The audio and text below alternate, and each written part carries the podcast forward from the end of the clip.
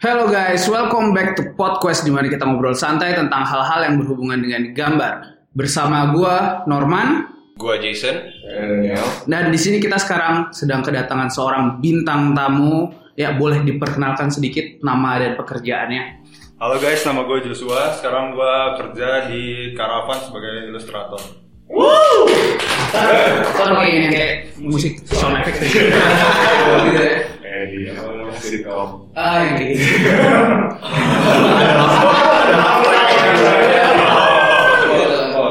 Oke, langsung aja Jason.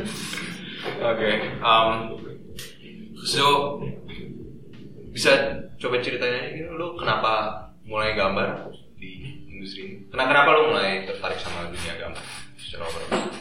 Ah, ya sebenarnya gue sama kayak orang kebanyakan sih. Kayak dari kecil ya gue udah suka gambar gitu kan dari SD. Gue kerjanya bukan perhatiin guru tapi perhatiin buku cetak yang bisa gue gambar di mana gitu ada ruang kosong di mana yang bisa gue gambar gitu kan. Nice. kayak gitu terus-terusan sampai SMA kelas 3 SMA kelas 3 nah pas lagi SMA kelas 3 tuh gue inget banget ada temen gue hmm, kasih lihat gue gambarnya Cilivia Prima Oh. nah itu gue kaget banget anjir ini orang Indonesia yang bikin kayak wow keren. Tapi skip gitu loh. Karena kayak kayak gue nggak nggak mikir bakal bisa nyampe ke level itu pada saat itu. Jadi gue waktu itu kayaknya mikirnya oh mungkin dia orang Indo tapi kerjanya di luar gitu loh. Jadi kayak oh ya udah mungkin aja. Dan gue kayaknya nggak mungkin nyampe ke situ. Nah habis itu gue uh, lagi zaman zamannya gambar anime mulu kan ya dari kecil tuh. Terus kayaknya pas lagi SMA tuh gue mulai ngerasa kalau gue gambarnya muka ngeflat mulu kayak gini kayaknya skill gue nggak naik naik gitu kan. Terus gue ngeliat toolkit. Kalau kalau ada yang tahu tiga toolkit ya toolkit 04 dia dulu jadi main inspiration gue buat shift uh, dari anime ke realistic portraits nah itu dari zaman zaman zaman apa ya zaman kelas 2 SMA kayaknya sampai ke kuliah semester 1 gue gambar black and white portraits mulu pakai pensil kan. Terus kayak pas lagi semester 2 mau mulai tuh gue tahu di semester 2 uh, DKV UMN ada mata kuliah namanya digital painting. Terus gue akhirnya menyentuh wakom gue kembali setelah sekian lama mencoba gambarnya bukan anime di digital tapi realistic portraits. Ya nyoba-nyoba dari situ. Terus kayaknya pas lagi semester 2 gitu gue pas lagi ada pelajaran digital painting itu ya gue kan jadi balik sering gambar digital lagi. Gue tiba-tiba nge-scroll di Art gitu tiba-tiba ketemu gambar Evolius. Oh. ketemu gambar Evolius terus kayaknya oh shit. Ini bisa jadi kerjaan ya dia kerja di mana sih? Terus akhirnya kan gue tahu dia penemunya Polar Engine gitu kan. Terus akhirnya ya singkat cerita gue kan suka banget gambar. Terus kalau gue bisa make a living dari situ ya kenapa enggak? Jadi gue seriusin aja. Jadi pas lagi nah, setiap kali ada waktu kosong pas lagi kuliah gue pasti gambar. Sampai akhirnya ya udah gue kerja sekarang gitu aja sih Jadi itu titik lu apa beneran mikir kayak oh gue mau gambar sebagai karir gitu. Lu lihat gambar Polius. iya itu starting point Lius ini Lius Selasa hidup. iya sure. siapa lagi Nama Lius itu salah. iya Nah, um, lu dulu tuh lu sering bikin gambar-gambar yang temanya tuh kayak Yu-Gi-Oh, Yu-Gi-Oh gitu kan. Hmm. Kayaknya lu sampai sekarang juga sebenarnya masih sering bikin apa commissions buat playmat Yu-Gi-Oh, kalau misalnya gua nggak salah ya kan. ya. Kenapa? Like Kenapa? lu lu, lu like gimana? Um, Kenapa lu mulai gambar kayak Yu-Gi-Oh sebagai tema gambar lu? oh oh Like, lu kan materi lu ada banyak gitu, lu, lu suka anime gitu kan. Tapi kebanyakan dari gambar yang gue lihat lu gambar gitu dulu ya pas lu semester semester awal kuliah di painting gitu, itu kebanyakan pasti temanya kayak Yu-Gi-Oh. Hmm Ada influence yang benar-benar apa besar kah pada lu? Uh, gua rasa waktu waktu kecil emang gua suka banget sama Yu-Gi-Oh sih. Ceritanya agak buruk sebenarnya ya kalau gua lihat sekarang cuman influencer tuh gede banget di apa ya imajinasi gua. Jadi kayak Yu-Gi-Oh tuh salah satu manga yang membukakan gue ke imajinasi wild imagination lah basically Yang liar-liar. ya ya Jadi lu lebih menuju ke style, style apa? Ini style gambarnya mereka gitu atau hmm, stylenya gitu. stylenya mungkin enggak cuman ikonik aja buat Hmm. buat gue dan itu salah satu anime yang gue ikutin banget dari kecil kan terus kayak apa ya waktu dulu kan pas lagi pertama kali gue mulai digital painting gue ngelihatnya tuh si Wang Ling Ulop Hmm, Iya. belum.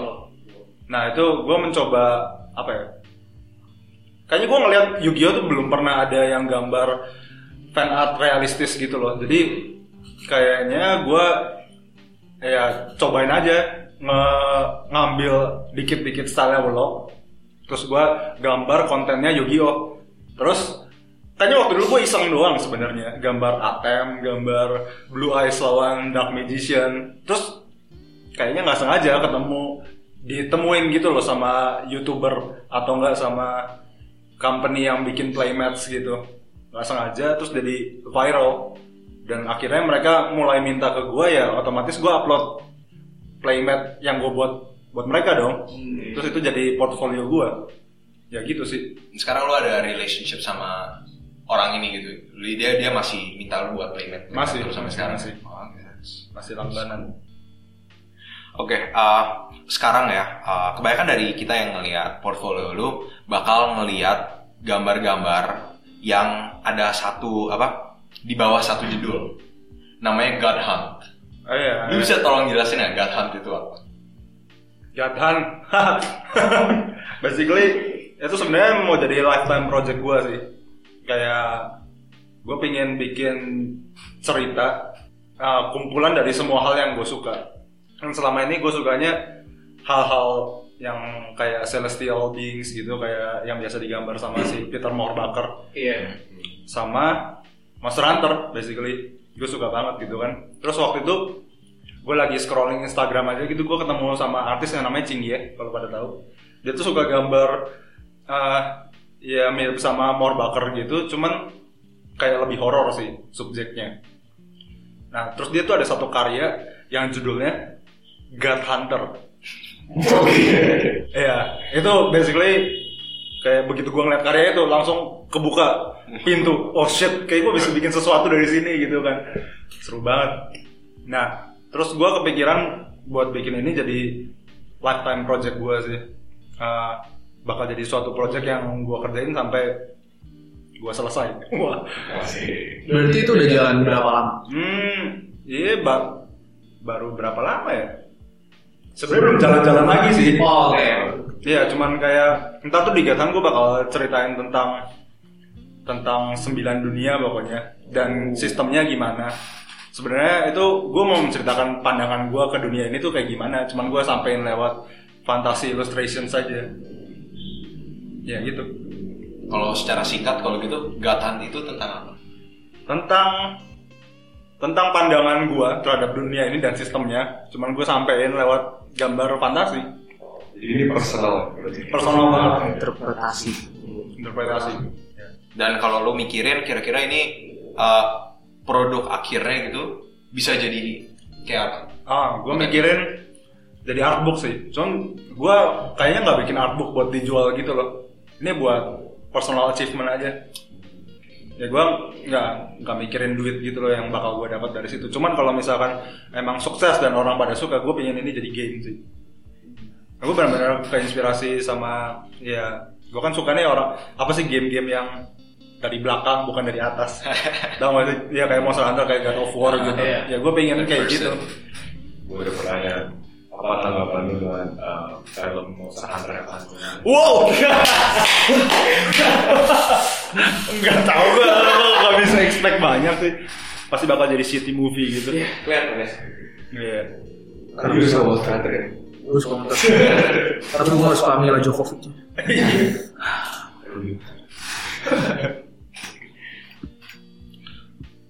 Lu jadi gini, eh, ada gak sih satu titik di mana lu udah bikin semua gambar ini semua gitu kan, terus lu ngerasa kayak, oh gue udah jago pada akhirnya gitu Hah? Oh, ada gak sih kayak titik gitu ya? iya kayak suatu poin Eng, enggak sih, gue nggak ngerasa jago, cuman ada satu gambar yang kayak jadi my breakthrough paintings gitu. Kayak begitu gue upload itu, anjir semuanya opportunity-nya datang gitu loh. hmm. Gambar yang mana? Iya gambar. Itu gambar Atem, Yugi Yugi yang narik. iya gitu. Millennium Puzzle Bukan Itu yang pernah gambar ulang. Iya, yang gua gambar ulang. Oh, pernah itu. Ya dia narik Ini, ini, albumnya ini. dia. oh oke Ya, begitu gua upload itu kan ya YouTuber sama company gitu pada nawarin commission gitu. Oke, yang pertama itu yang dulu gambar atem lu yang Iya, yang paling pertama. Kayak kecekek. Iya, ya kecekek. Yang butek banget dan opportunity itu maksud lu kayak kayak kerja gitu. Kerja sama nggak tahu, gue mulai dapat recognition dari situ. Kayak orang mulai ngelihat mulai ngelihat gua rasanya galeri UMN. Kalau menurut lu sendiri itu kenapa? Apa karena kayak orang bisa ngelihat? Kayak apa menurut lu? Kayak apa? Lu lu mendadak dapat recognition, mendadak lu ngerasa itu breakthrough gitu kan, opportunity segala. Apa karena orang ngelihat bahwa oh Yu-Gi-Oh beneran nggak pernah dikerjain secara gini gitu. Dan ini ada orang yang beneran suka Yu-Gi-Oh sampai dia pengen bikin Kayaknya iya. gambar kayak gitu. Gue rasa karena jarang gitu loh. Ya karena memang hampir belum ada eh, gambar Yu-Gi-Oh yang begitu, gue rasa yang mendekati realistis gitu. Soalnya desainnya ya lu tahu rambutnya begitu kan, Iya. kayak stiker gitu. Eh, gue ada pertanyaan. Kalau lu tadi kan nanyain tentang di mana ketika eh, si Joshua merasa jago kan, gitu kan. Gue pengen nanya dari ketika lu kembali lagi ke digital painting sampai lu kerja di profesional, ada struggle nggak? Di diri lu ngerasa ada struggle nggak di situ? Kayak gue ngerasa ah, kok gambar gue nggak improve gitu loh di perjalanan ini.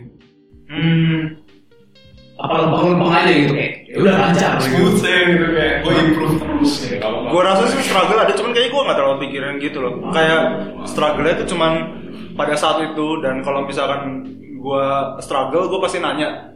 Oh biasanya struggle-nya tuh karena gue nggak nggak ngerti gimana cara gue mendekati gambar itu harusnya gimana gitu kayak materialnya harusnya gimana ya kalau gue nggak ngerti gue tanya Ramza atau tanya Narendra gitu ya intinya gue cari jawaban saat itu sih biasanya gue nggak nggak gitu pikirin sampai hari-hari berikutnya struggle-nya lebih kayak minor gitu ya gue rasa nggak nggak ada major sampai oh gue burn out atau gue galau gue nggak mau bikin karya lagi atau gimana enggak sih Oh, kalau gitu nggak pernah. Nggak pernah. Oh. Itu uh, lu pasti sering dengar kayak berapa temen lu yang ngerasa kayak ada burnout gitu kan kecapean gitu Iya. segala. Jadi itu biasanya kalau misalnya ada temen lu yang begitu, lu ngasih taunya apa?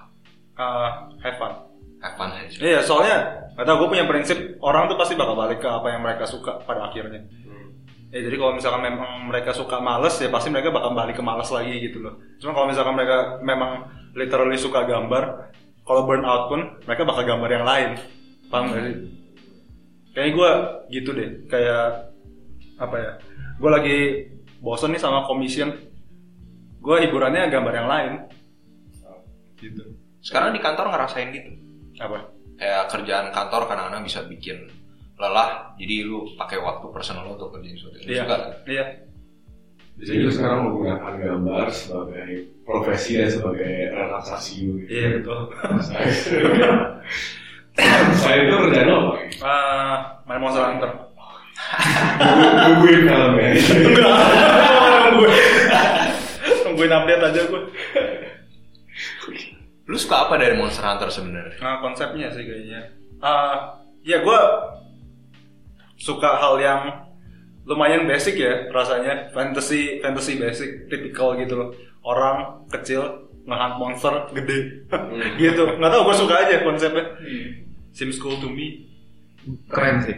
Against all odds. ya Kayak Love War Dan lu mulai belajar gambar semua naga-naga dan monster-monster yang kita bisa lihat di apa portfolio lu itu karena Monster Hunter. gue rasa gitu karena iya gue gambar apa yang literally gue suka aja sih Lu rasa doang gitu. hmm. Lu ada tertarik ketertarikan spesial tentang naga.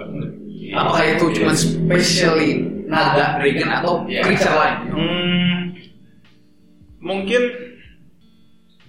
naga doang ya.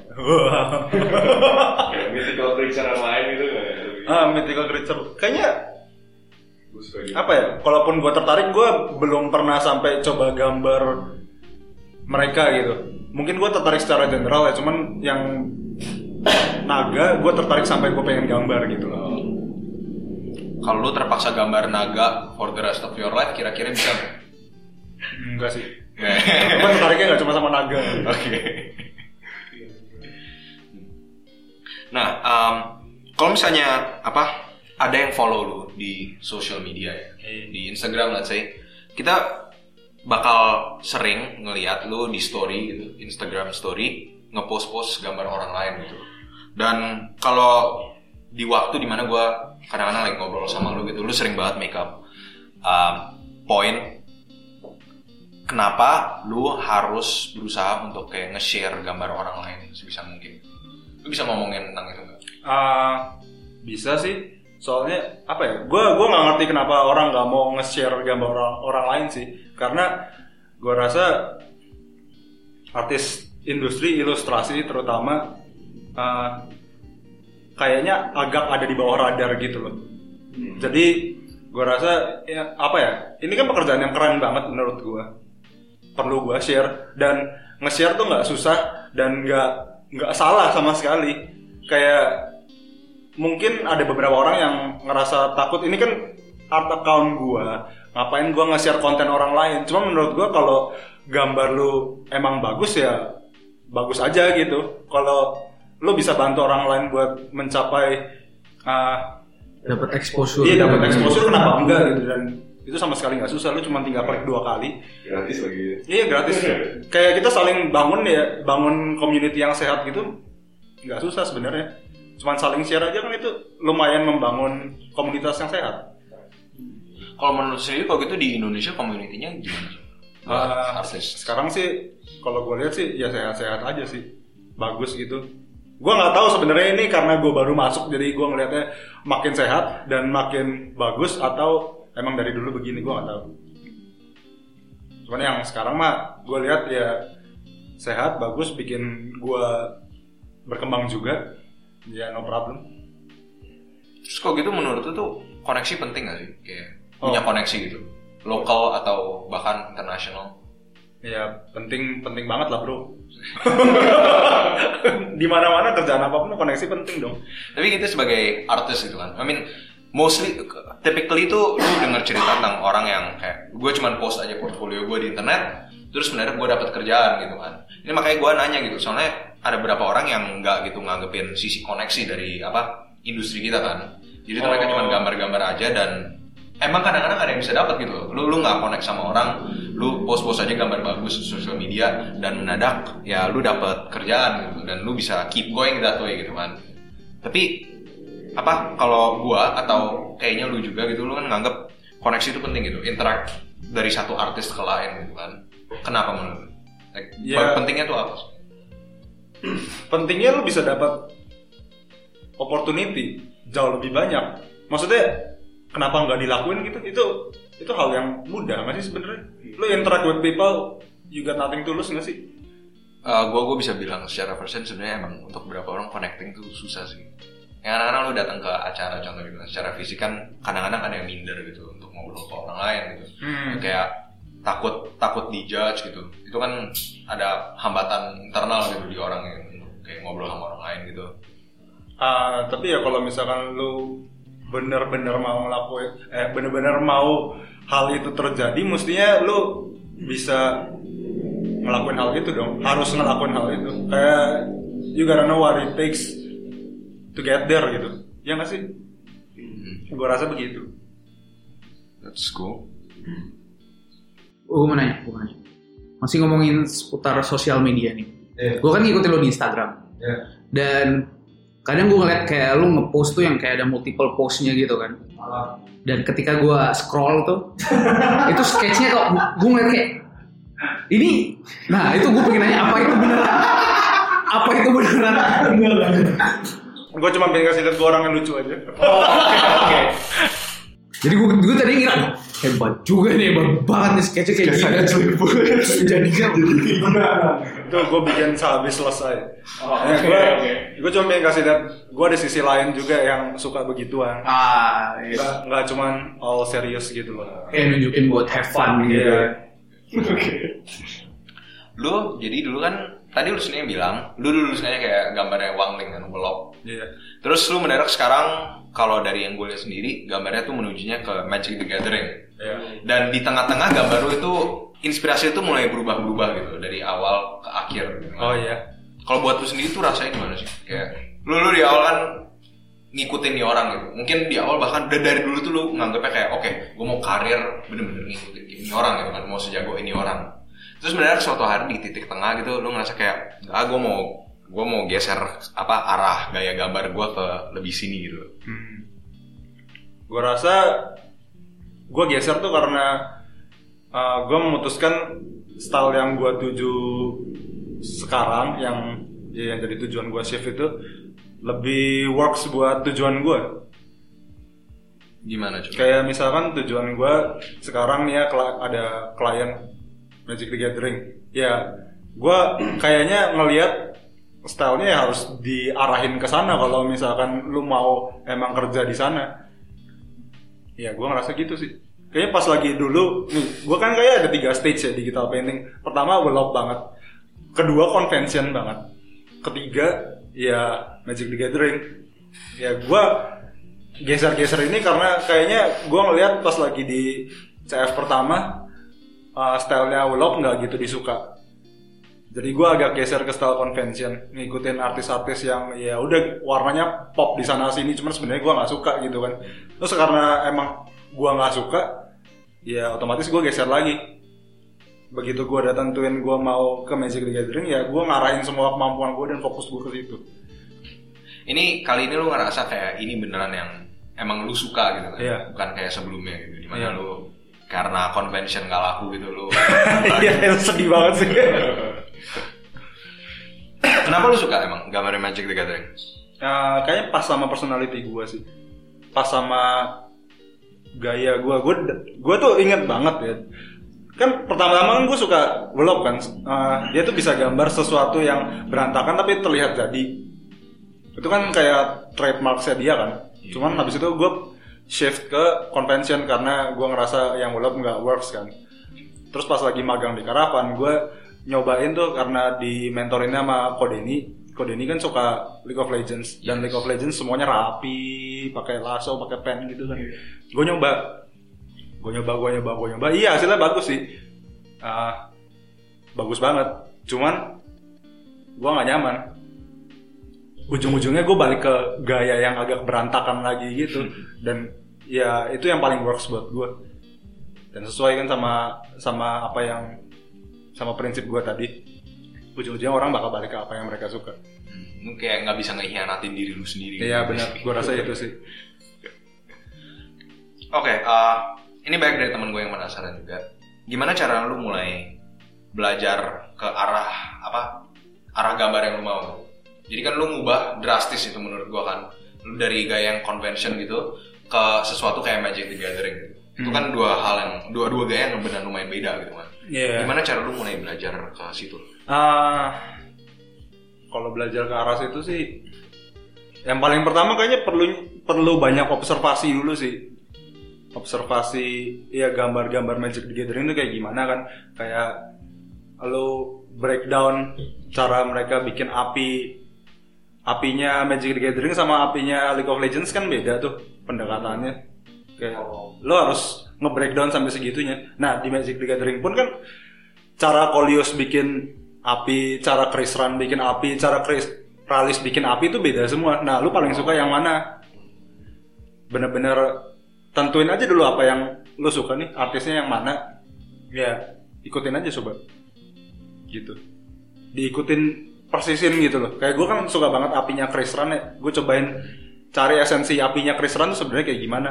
Oh, ada stepnya. Api paling luar tuh harus selalu lebih merah daripada yang di dalam. Dia nggak pernah yang kuning itu yang paling luar tuh nggak pernah selalu harus ada glare merahnya dulu terus putihnya tuh kecil kayak gitu kayak gitu sih lo harus breakdownnya sampai ke titik ya penerapannya sebenarnya gimana fungsinya apa gitu Jadi buat yang study, jadi lu nge-study apinya contoh kan. Iya. Gini.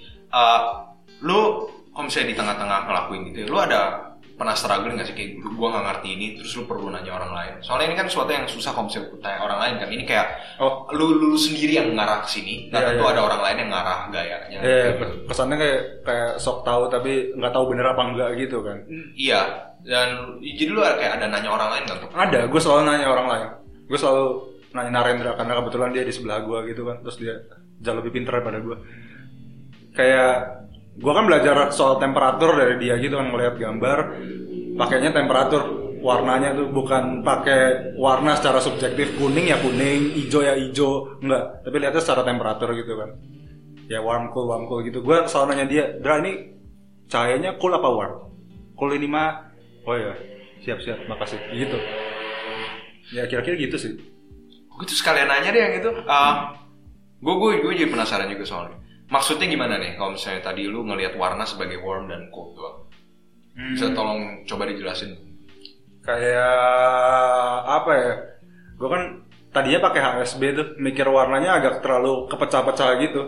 Kayak ya gue butuh warna hijau gue geser ke hijau.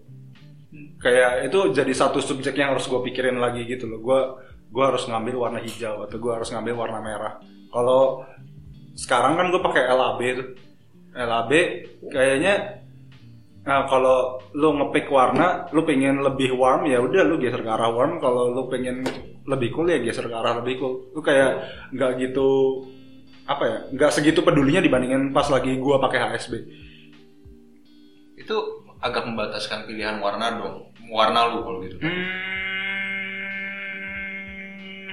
Hmm, enggak sih, justru malah jadi lebih lebih natural, lebih rich, lebih ngeblend juga menurut gua. Kan apa ya? Ilustrasi warnanya harus jadi satu kesatuan kan, bukan kepecah-pecah sendiri gitu. Menurut gua sih gitu. Yuk, gue mau nanya. Kalau itu kan tadi kan lu kondisinya lu ada orang yang bisa lu tanyain gitu kan. Tapi ketika lu sudah mencapai di satu level di mana orang sekitar lu tuh ya lu udah gak bisa nanya ke orang sekitar lu lagi tuh. Contohnya kayak gimana? Ini ceritanya lu udah profesional banget. Ah, ah. dan kayak lu masih ada bingung gitu. "Eh, Ini kayak apa ya gitu. Terus lu nggak ada yang bisa lu tanya apa yang lu lakukan? Nggak mungkin sih nggak ada yang bisa ditanya. Nggak mungkin. Nggak ya? mungkin. Pasti ada yang bisa ditanya. Oke. Ada pengalaman kayak gitu juga. Gimana lu apa? Lu tadinya ngerasa ini suatu yang lu nggak bisa nanya gitu. Tapi pada akhirnya lu nanya dan dapet juga jawabannya. Enggak, gua nggak pernah ngerasa ini nggak bisa ditanya. Ya hampir semua hal yang lu lakuin pasti lu tanya gitu terus ada aja jawabannya. Iya. Ini mindset yang bagus ya. Apa pun tuh bisa ditanya gitu. Maksudnya kenapa nggak bisa? Gue bingung, bingung juga gitu.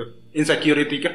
Enggak, mungkin maksudnya kalau misalnya dianggap lu di situasi di mana uh, misalnya lu yang paling ahli lah gitu. Oh. sekitar lu nggak ada Oh, orang iya, lagi iya, iya. dan nggak bisa ditanya gitu. Itu kan sekitar, mungkin sekitar uh, permainan, eh teman sepermainan lu aja nggak sih? Lingkupnya, Ya, ya, lingkupnya. gitu ya. Kayak mungkin lu kurang koneksi ke orang yang lebih tinggi levelnya. Kan lu bisa kenalan. Sekarang ada banyak sosial media. Maksudnya lu bisa ngechat langsung di Facebook. Gue pernah ngechatin beberapa orang yang ngerjain Magic the Gathering pada baik kok. Maksudnya Oh, mereka iya. ngeresponin gitu loh. Koli Setiawan, Brian Valeza, Kobili, iya mereka ngeresponin. Jangan jangan takut ngechat aja mereka baik-baik kok. Ya langsung ditanya aja gitu. Asal lu sopan gitu. Iya, ya yang penting sopan dan kasih ayam McD. lu beneran Enggak. Koli di Jakarta ya. Iya. Tapi gue tanya lewat Facebook sih biasa. I see, oke. Nah, kalau sekarang uh, lu udah di titik di mana kayaknya apa? Lu udah punya following yang lumayan kan, lu banyak yang lihat gambar lu gitu. Lu udah Iya. apa? Lu lu bisa bilang lu lu ada jalur karir lu ke apa? Sebagai ilustrator gitu. Tapi kalau misalnya lu mundurin waktu gitu, lu balik ke masa lalu gitu, terus lu ngelihat kayak lu sendiri pas apa gam, lu nggak nggak gitu suka dengan gambar lu, lu bakal ngasih dia advice apa? Gue gak bakal kasih advice apa-apa. lu bakal biarin dia jalan aja sih. Iya. Karena gue tahu itu nyampe ke gue yang sekarang. Bagus, bagus. Kalau untuk orang lain yang struggling kalau gitu. Ah, lakuin aja apa yang lu suka. Karena orang ujung-ujungnya bakal balik ke apa yang mereka suka lagi. Kalau mis kalau misalkan orang emang beneran suka gambar ya, mereka pasti cari-cari waktu buat gambar deh. Kalau misalkan mereka nggak cari-cari waktu, artinya mereka nggak gitu nggak gitu suka sama gambar. Gimana caranya lo kalau misalnya lu mulai ngomongin tentang apa? Let's say ada apa? Ada anak gitu ya, yang dia suka gambar gitu kan. Iya. Soalnya kayak dia kalau misalnya nganggur tuh kerjanya cuma itu doang. Tapi tuh dia selama bertahun-tahun dia tuh sebenarnya nggak gitu kelihatan improvementnya gitu. Dia, let's say dia sukanya gambar anime gitu. Iya. Tapi dia cuma gambar anime-anime doang gitu. Dan lu lu kalau misalnya ngelihat secara draftsmanship dia tuh nggak gitu makin jago animenya gitu kayak standarnya naiknya nggak nggak nggak naik naik lah gitu kan Ah, kalau misalnya begitu kenapa kalau misalnya apa nanya kenapanya? Ka- gini, kalau misalnya idenya itu bahwa lu gambar aja apa yang lu suka, nanti juga ujung-ujungnya nyampe titik tertentu gitu. Kalau misalnya buat yang jenisnya seperti ini, itu menurut lu gimana? Kayaknya dia nggak tahu arahannya aja sih gue rasa. Kayak, ya dia nggak tahu dia ngegambar buat apa gitu kan. Mungkin ya cuma sebagai hobi doang gitu. Kalau misalkan dia emang ah, tahu itu bisa dijadiin karir ya, dia mesti tahu juga buat nyampe itu jadi karir tuh itu butuhnya apa kan. Kayak yang ada yang bisa dijadiin karir itu sekarang apa ya gambar-gambar misalkan kayak Magic the Gathering atau Cryptids atau kayak Hearthstone ya kalau misalkan dia memang mau menjadikan itu karir pasti dia bakal mencari jalan ke situ Kalau buat lu sendiri juga gitu berarti. Lu tadinya nggak ada arahan, Begitu terus tahu.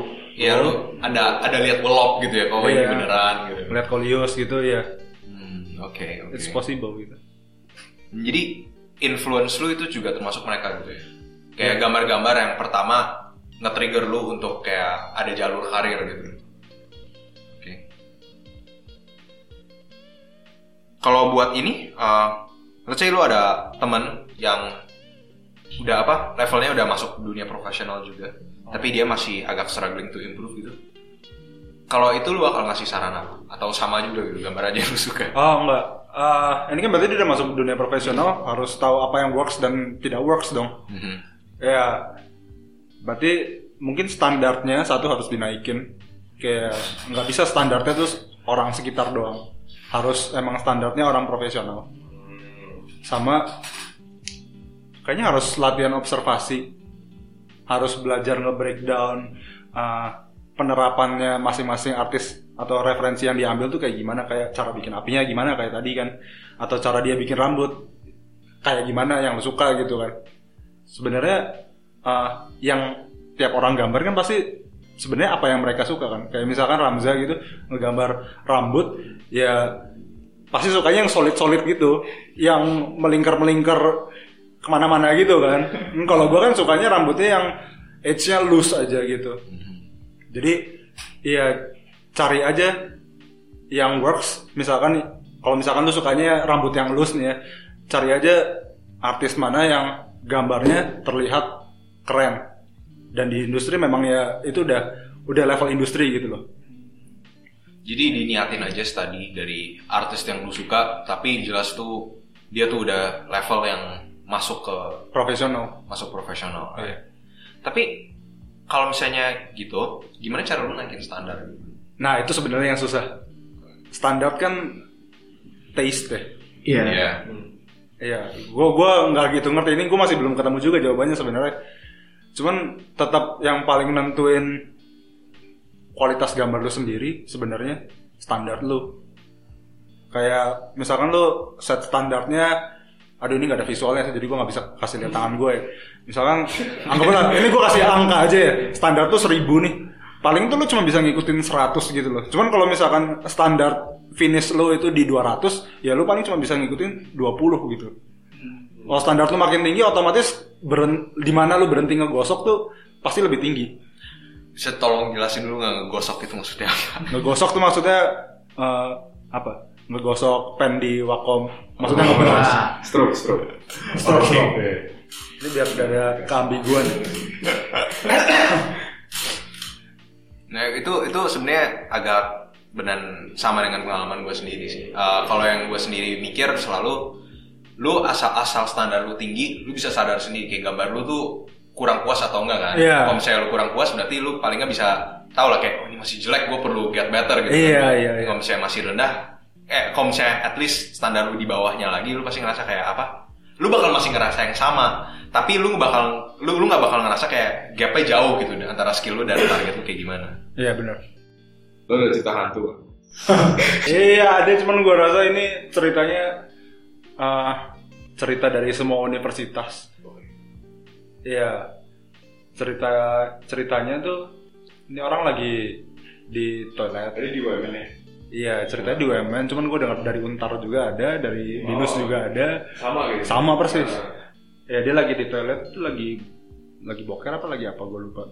Cuman udah udah malam gitu udah jam 11 atau jam berapa. Gue lupa cerita fixnya kayak gimana ya. Cuman kayaknya dia lagi di toilet, terus dia lagi boker, terus dia ngelihat ada bayangan, Oh sama. Ah. Iya, iya. bayangan di depan pintu toilet. Terus kok kayaknya lama lama banget nih orang nggak nggak keluar akhirnya dia ngechant doa doa apa ya gue lupa. Sama Maria atau apa? Iya iya doa doa doa doa religi gitulah. Terus tiba-tiba dia kira udah hilang kan begitu begitu selesai doanya apa dia buka pintunya itu setannya lagi geleng-geleng nggak jelas Aduh. sambil sambil ngecant doa yang sama. Aduh. Itu gitu. Sebuah, sebuah. Itu creepy as fuck. Iya cuman itu kayaknya cerita di semua universitas. Dulu ada cerita yang Serem banget. disesuaikan kayak posisi di mana. Oke. ada cerita lain nggak kalau kayak gitu Enggak. yang unik gitu nggak hmm. Lu gak pernah mengalami sendiri. Hmm, pernah sih, cuman gue nggak tahu ini hantu apa bukan ya. Jadi gue lagi jalan gitu di jalan kosan gue yang di Serpong. Iya, terus ya ini kan lagi gelap, lagi gelap banget. Nggak salah waktu lagi mati lampu apa gimana gitu. Gue lagi jalan balik ke kosan, cuman di kanan gue ngeliat ada cewek berdiri di depan pintu rumah yang nggak ada penghuninya. Aduh. Terus pakai baju merah terang. Aduh. Nice. Nah, gue gue nggak tahu ini apaan anjir. gue lihat gue langsung jalannya lebih cepat gitu. Daerah kosan. Daerah kosan. Oke. Lu gak coba datengin gitu deketin? Enggak anjir. Kenalan. Oke. Siapa ya? Ah, serem banget. Oke. Nah lu pasti udah banyak temen yang kadang-kadang nanya lo, kok lu jago sih gambarnya? Makan apa aja? Jadi kali ini kita pengen nanya lo, lu makan apa aja biar jago? Eh, Apa makanan favorit lu nih? hmm, sushi Sushi. sama daging. Oh, Daging. Juga aku ya. Yuk aku bener. daging panggang. Gue makan apa? Ya kebanyakan makan restu, makan bineka, makan makan kantin kantin bawah. Atau nggak tahu namanya. Oke, kalau gitu thanks itu aja dari kita dan terima kasih untuk guest kita Joshua Rafael. Kalau mau eh, cek Instagramnya bisa di Jas Rafael underscore. underscore dan eh, art stationnya di. Jas Rafael. Oke, dan itu aja. Kalau misalkan ada kritik dan saran silakan di di mana guys? Di at Quest Art Academy untuk Instagram dan uh, questconceptart at gmail.com untuk email. Oke, gua Norman. Gua Jason. Eh, Daniel. Eh, pantengin terus podcast kita dan ingat your adventure start here.